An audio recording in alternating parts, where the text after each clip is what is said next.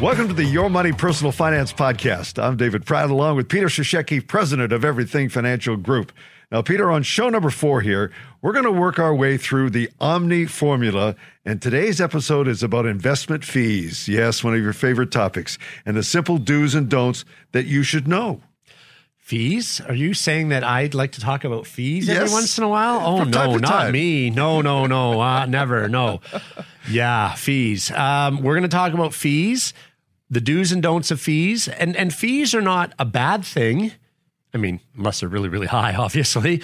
But again, it's it's what we talked about back uh, way back when in episode two, I think, about full disclosure. Yeah. And that's what we want to talk about with fees is is how to read them, how to find out what they are, uh, or in some cases, you can't really find out what they are. And when you can't find out what a fee is, that's a dangerous thing. Um, just to, for full disclosure, to shed light on people, we are one of the worst countries in the world when it comes to disclosure of fees. Uh, it's Really? brutal. It's brutal. Uh, uh, we make fun of the neighbors to the south. Yeah. And I work, as you know, with an office in Arizona. I deal with Americans with my office down in Scottsdale. And what I have to provide for disclosure in the States is way above what I have to provide in Canada. So what we do at Everything Financial with our Omni formula is disclose everything. I, I that's that's why we started this years ago when you and I run the sports station together, and it was all about not providing answers, not providing stock tips, because that was the the one thing we said. There's no way I'm going to be doing stuff like that. It was to provide education, disclosure, teach people to ask the questions they didn't even know they're supposed to ask. So, people, we're going to teach you today to ask certain questions about fees. That's what you're going to do is learn what to ask and how to find out what those fees are. And if you can't get a clear answer on fees, that should be not one, not two, but maybe three red flags should go up at that point. All right, let's get into it. Uh, the do's and don'ts. Now, what I'm invested in, okay, and how should I read an investment statement? Well, the first thing you should look at, Dave, is the type of investment you're in. Okay. Um, we're not really into fees yet. It's just what is it? So look on the investment statement for the account type. Now, we've got a graphic we'll show you here of, of how to find that on a statement, but of is it an RSP or is it a TFSA or is it just what they call a non registered or a taxable account? Um, maybe it came from a past pension and it's uh it's what's called a lira locked in retirement account or a locked in rsp or, or who knows.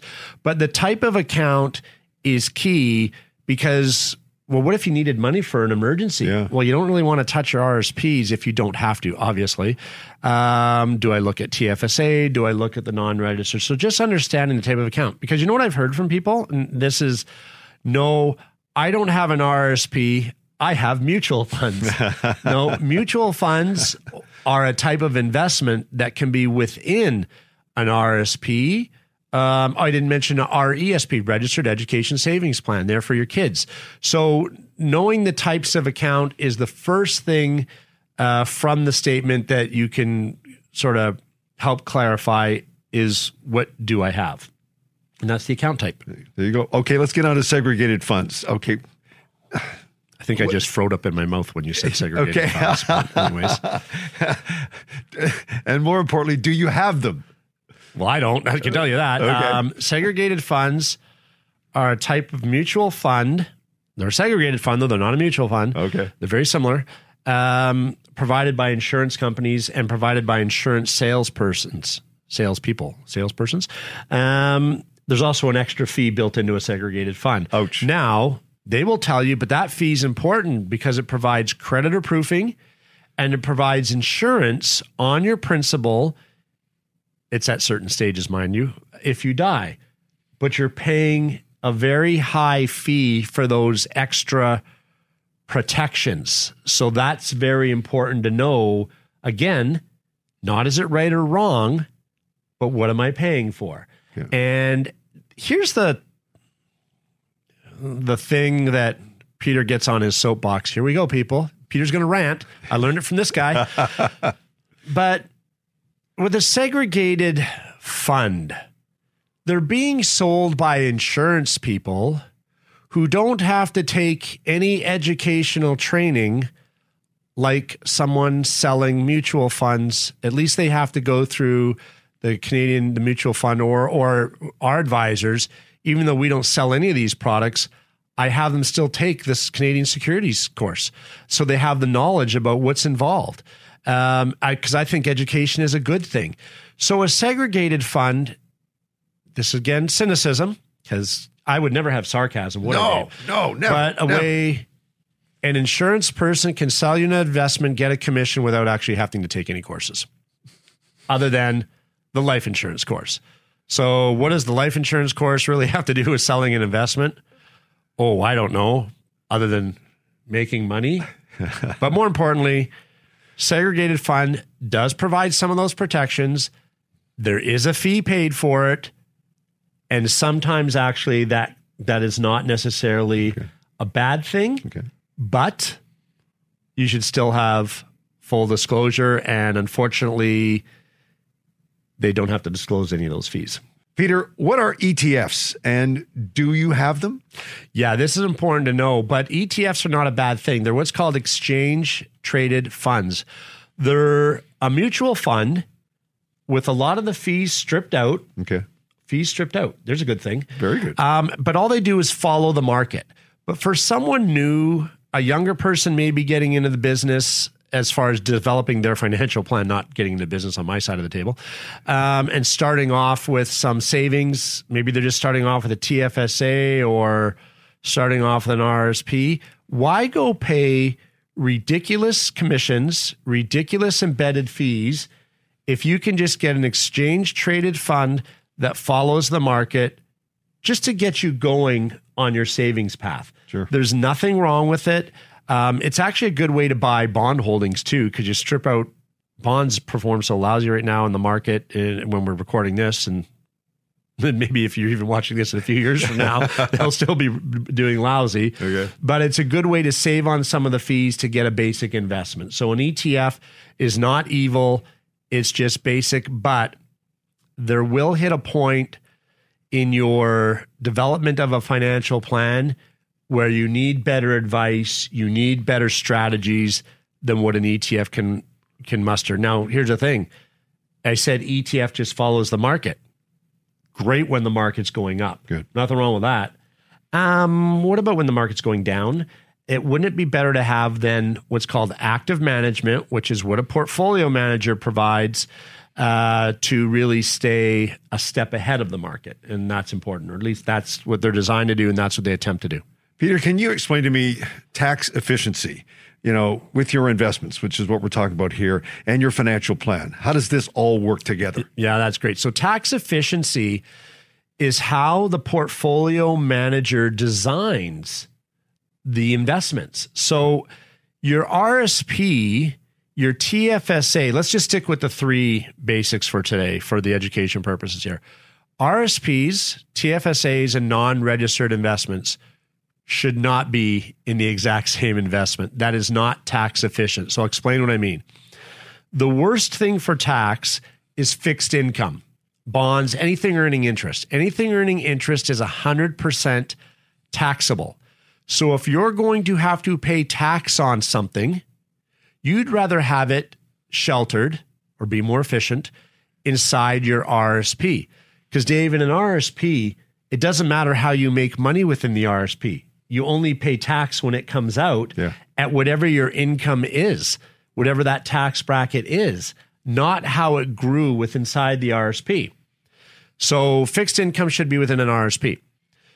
Items that are way more volatile, all equity, global equity, um, things like that. So the more volatile portfolio that will still earn capital gains, but may have a lot of highs and low swings to it, should be in your initial TFSA. And I'm saying initial TFSA, I'll explain that in a second, but that's best in a TFSA because you'll never pay tax on that growth. So if you're going to have huge volatile growth that could cost you a lot of money in tax, put it in a TFSA where you pay no tax. Now, people on my soapbox again, Yeah. tax free savings account, wrong name, should be tax free investment account. I don't, I don't know if the government and the banks did this for a reason, but putting into a TFSA for long term savings and investing it should not be in a daily interest account because what are you actually saving? You're saving nothing on the tax. The whole point is to save on tax.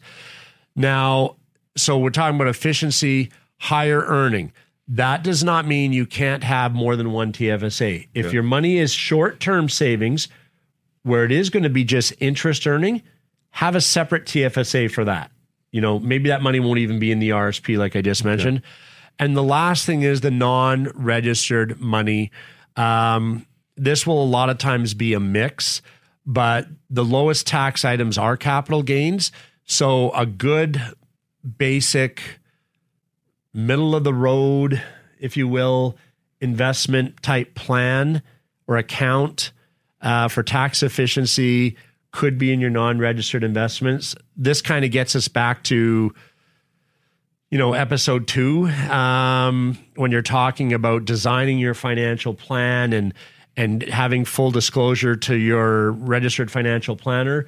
That will allow them and, and providing sta- statements. Remember we talked a few a few weeks back there about providing statements well the statements will allow the registered financial planner to see if you do truly have tax efficiency so tax efficiency is built into the portfolio management portfolio managers automatically do this when they work with us at everything financial they see the plan and then they design a portfolio to fit the plan for tax efficiency. Okay. Uh, that's the way the two work together, not just that splattergun effect of every investment looks the same with no efficiency whatsoever. Well, this is the one thing that, that we've made really clear here is that you know investments are not all the same. Okay, but I mean, how do you tell them?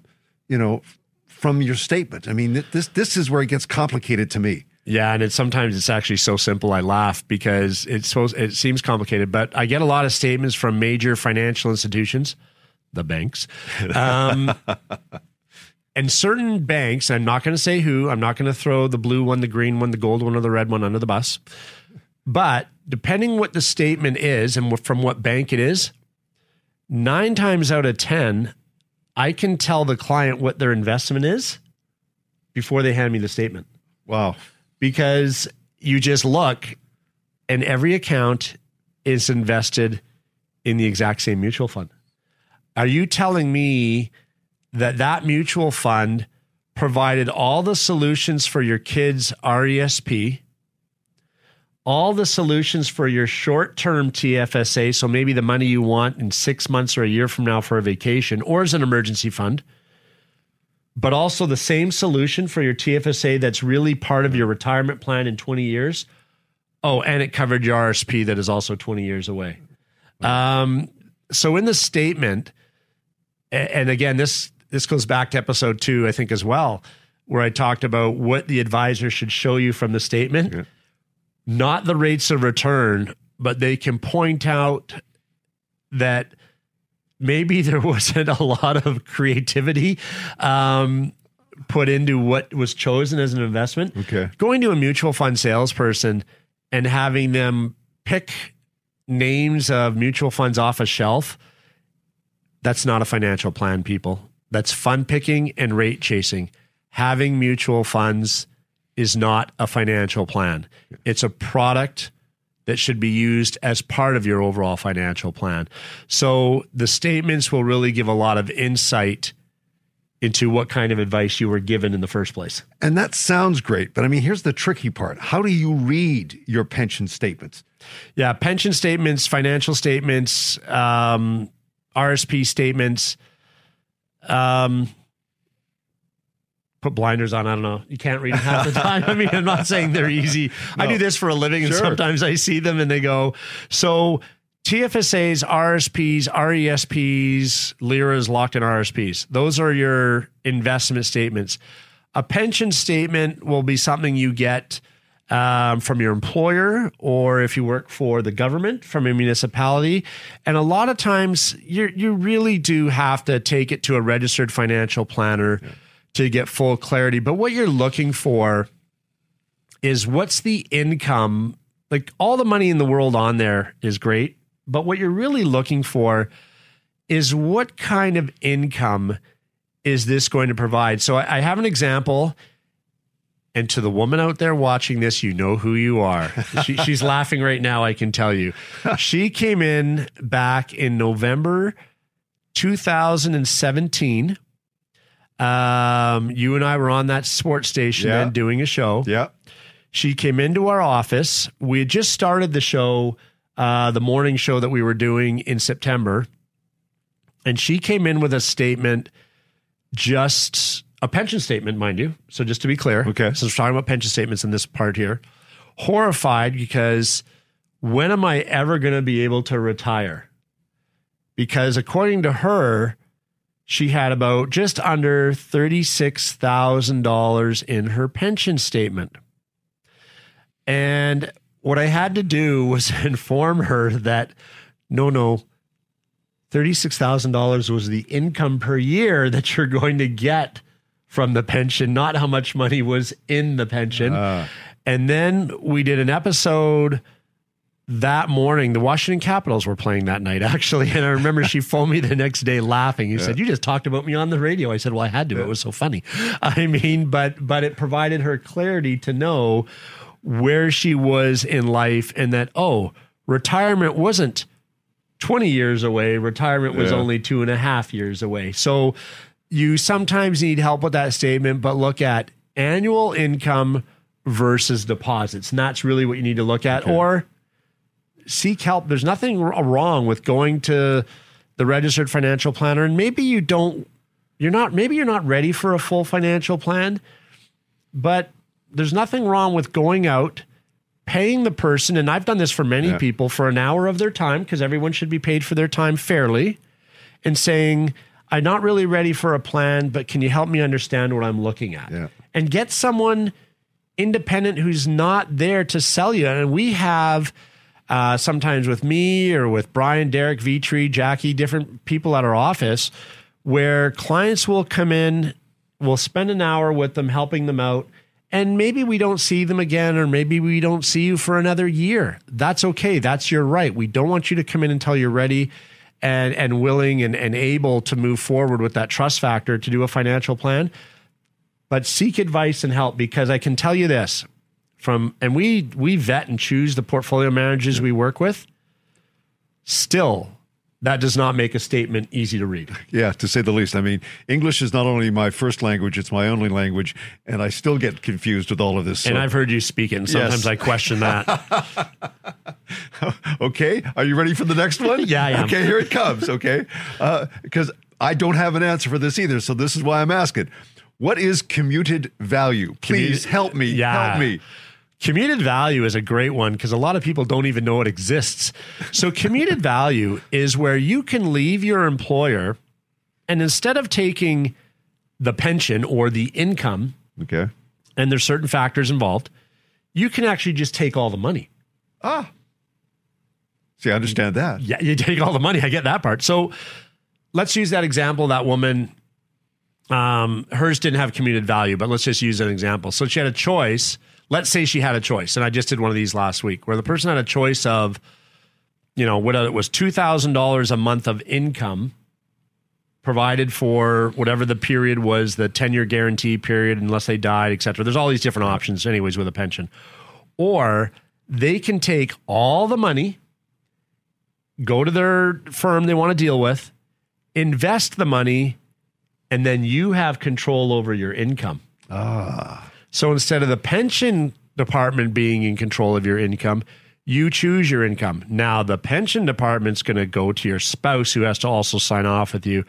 Oh, your husband, wife, oh, they don't care about you. They don't want to leave you with any money. Oh, they, you know, they're going to lose all your money. The, the fear factor, Yeah. holy crap. I mean, it's there. They will, they will, I've seen them have a woman in tears putting the fear of God in them Wow. about taking commuted value where actually the person took the va- the money the commuted value. We we knew in this case the husband was going to pass away. It was uh, very unfortunate.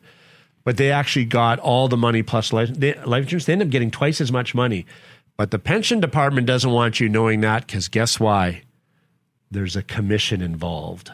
They want to keep the money and keep it. Now here's the thing do you want to be in charge of your income or do you want someone at a HR department to be in charge of your income and deciding.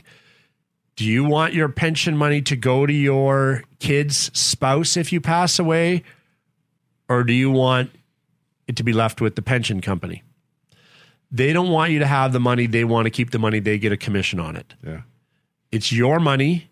It's your right. If you have a chance for commuted value, I have yet ever in my day seen a commuted value where it didn't work for the person. It, there probably is some cases where it's not the right decision to make, but at least go through the information and see if you should take the commuted value. And when you're doing this, let the financial advisor should not be irresponsible. They should use a rate of return between 3% and 5% at the most. In other words, what kind of income will this lump sum, lump sum of money provide you if it earns 5% at the most? Uh, and then compare that to the pension, but compare the freedom you get with that money. Okay, with certain pensions, you can take that commuted value like Air Canada is one and, and other airlines and certain certain private companies. You have a choice to take that commuted value right up until retirement, like age 65. You don't have to do it at 55. But again, that's where the full disclosure, like we talked about one of the earlier episodes, goes you know that really comes through. In having copies of those pension statements and then the advisor or financial planner when helping work on your plan can get you to ask those questions to your HR department about commuted value when do I have to take it by? But warning be expecting mm-hmm. some blowback Whoa. especially from government type things where they don't want you to take that money. they they like to commission that you know keeping that money on hand or bonuses, whatever. The, the people are going to write and go, we don't get a commission.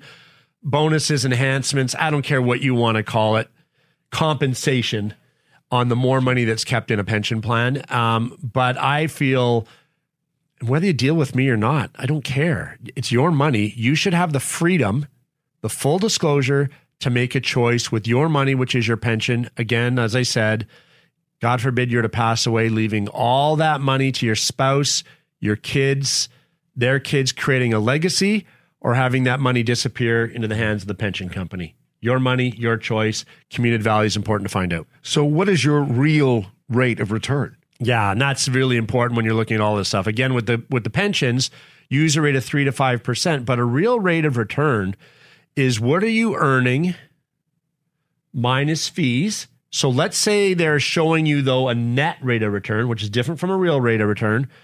So they're showing you a net rate of return, but then what you have is um, return minus inflation. And inflation, we go through low periods of inflation, we go through high periods of inflation. And it's funny when you think back to 1990 and you could get about 12% on a term deposit. Well, back, and I get this from older people like my parents, like my dad. Well, back in 1990, son, I could earn 12% on my GIC. Uh, dad, inflation was 10. You were really earning two, and that's the real rate of return. The difference between what are you earning and what inflation is. And when people give me that, well, I would, I could go get a GIC right now for six, and and and in uh, 2022 here when we recorded this, and inflation was about six. So what you're telling me is you just made nothing. That's really what it is. Um, so you got to look at your long term, like five year average rate of return versus a five year average rate of inflation. And if your average gross rate of return is seven and inflation is two, you made five. That's for simplistic, you know, education. Sure. So, to keep the, the, the money trail here, okay, and again, I'm learning a new language with you. Um, what is dollar cost averaging? And why are we doing it? Yeah, well, new language because remember you just said you don't really speak English. So dollar cost averaging, you can't guess the highs and lows. When is it good to put in my money? When is it not good to put in my money? Well, I can tell you the exact low day to put in your money. Just give me my rear view mirror and let me look back six months to a year and tell you the, the best day. But we really don't know the best day. So dollar cost averaging is a really good way to plan, which mm-hmm. means you're putting in money monthly to your plan. That's a strategy to put in money. And sometimes you're going to buy those investments high. Sometimes you're going to buy those investments low, but you're going to get the average price of those investments. So you're, you know, ironing out, smoothing out the volatility, the risk, and the guesswork. Yeah. And it's a good way to budget in your financial plan to help you move forward from that initial plan that we talked about to a recommended plan moving forward. And there's nothing wrong with uh, doing that dollar cost averaging. Now, yeah, the, all the key points about evening out, lowering volatility, etc. Yeah. yeah. But more than that, maybe it just gets you on a plan and, and forces you to move forward in your strategies to actually start doing a plan. And if that's an easy way to ease into it and you get those other benefits too, that's sure. not bad. Okay, here's my final question. I've saved the best for last. When to buy and not to buy investments? When to buy investments is when you need them. When not to buy investments is when you don't need them. I can okay. tell you exactly when not to yeah. buy investments. When you go to the teller at the bank because uh-huh. they're not listeners, people. That's why we call them tellers. you go to the teller and she says, or he says, on February 28th or March 1st, did you maximize your RSPs? You better buy your RSPs. You should buy your RSPs now. How are you going to retire if you don't have RSPs? Don't buy investments then. Okay. Um, so the best time to buy investments is when you have the money, it's part of a well thought out strategy and the plan says you would benefit by doing these investments and you're all in agreement. Yeah. Don't buy them because someone's telling you to buy them as a guilt ridden, commission driven factor. Yeah. Do your homework. Don't be pushed into it. Don't rush into it. Take your time uh, to make sure the purchase makes sense.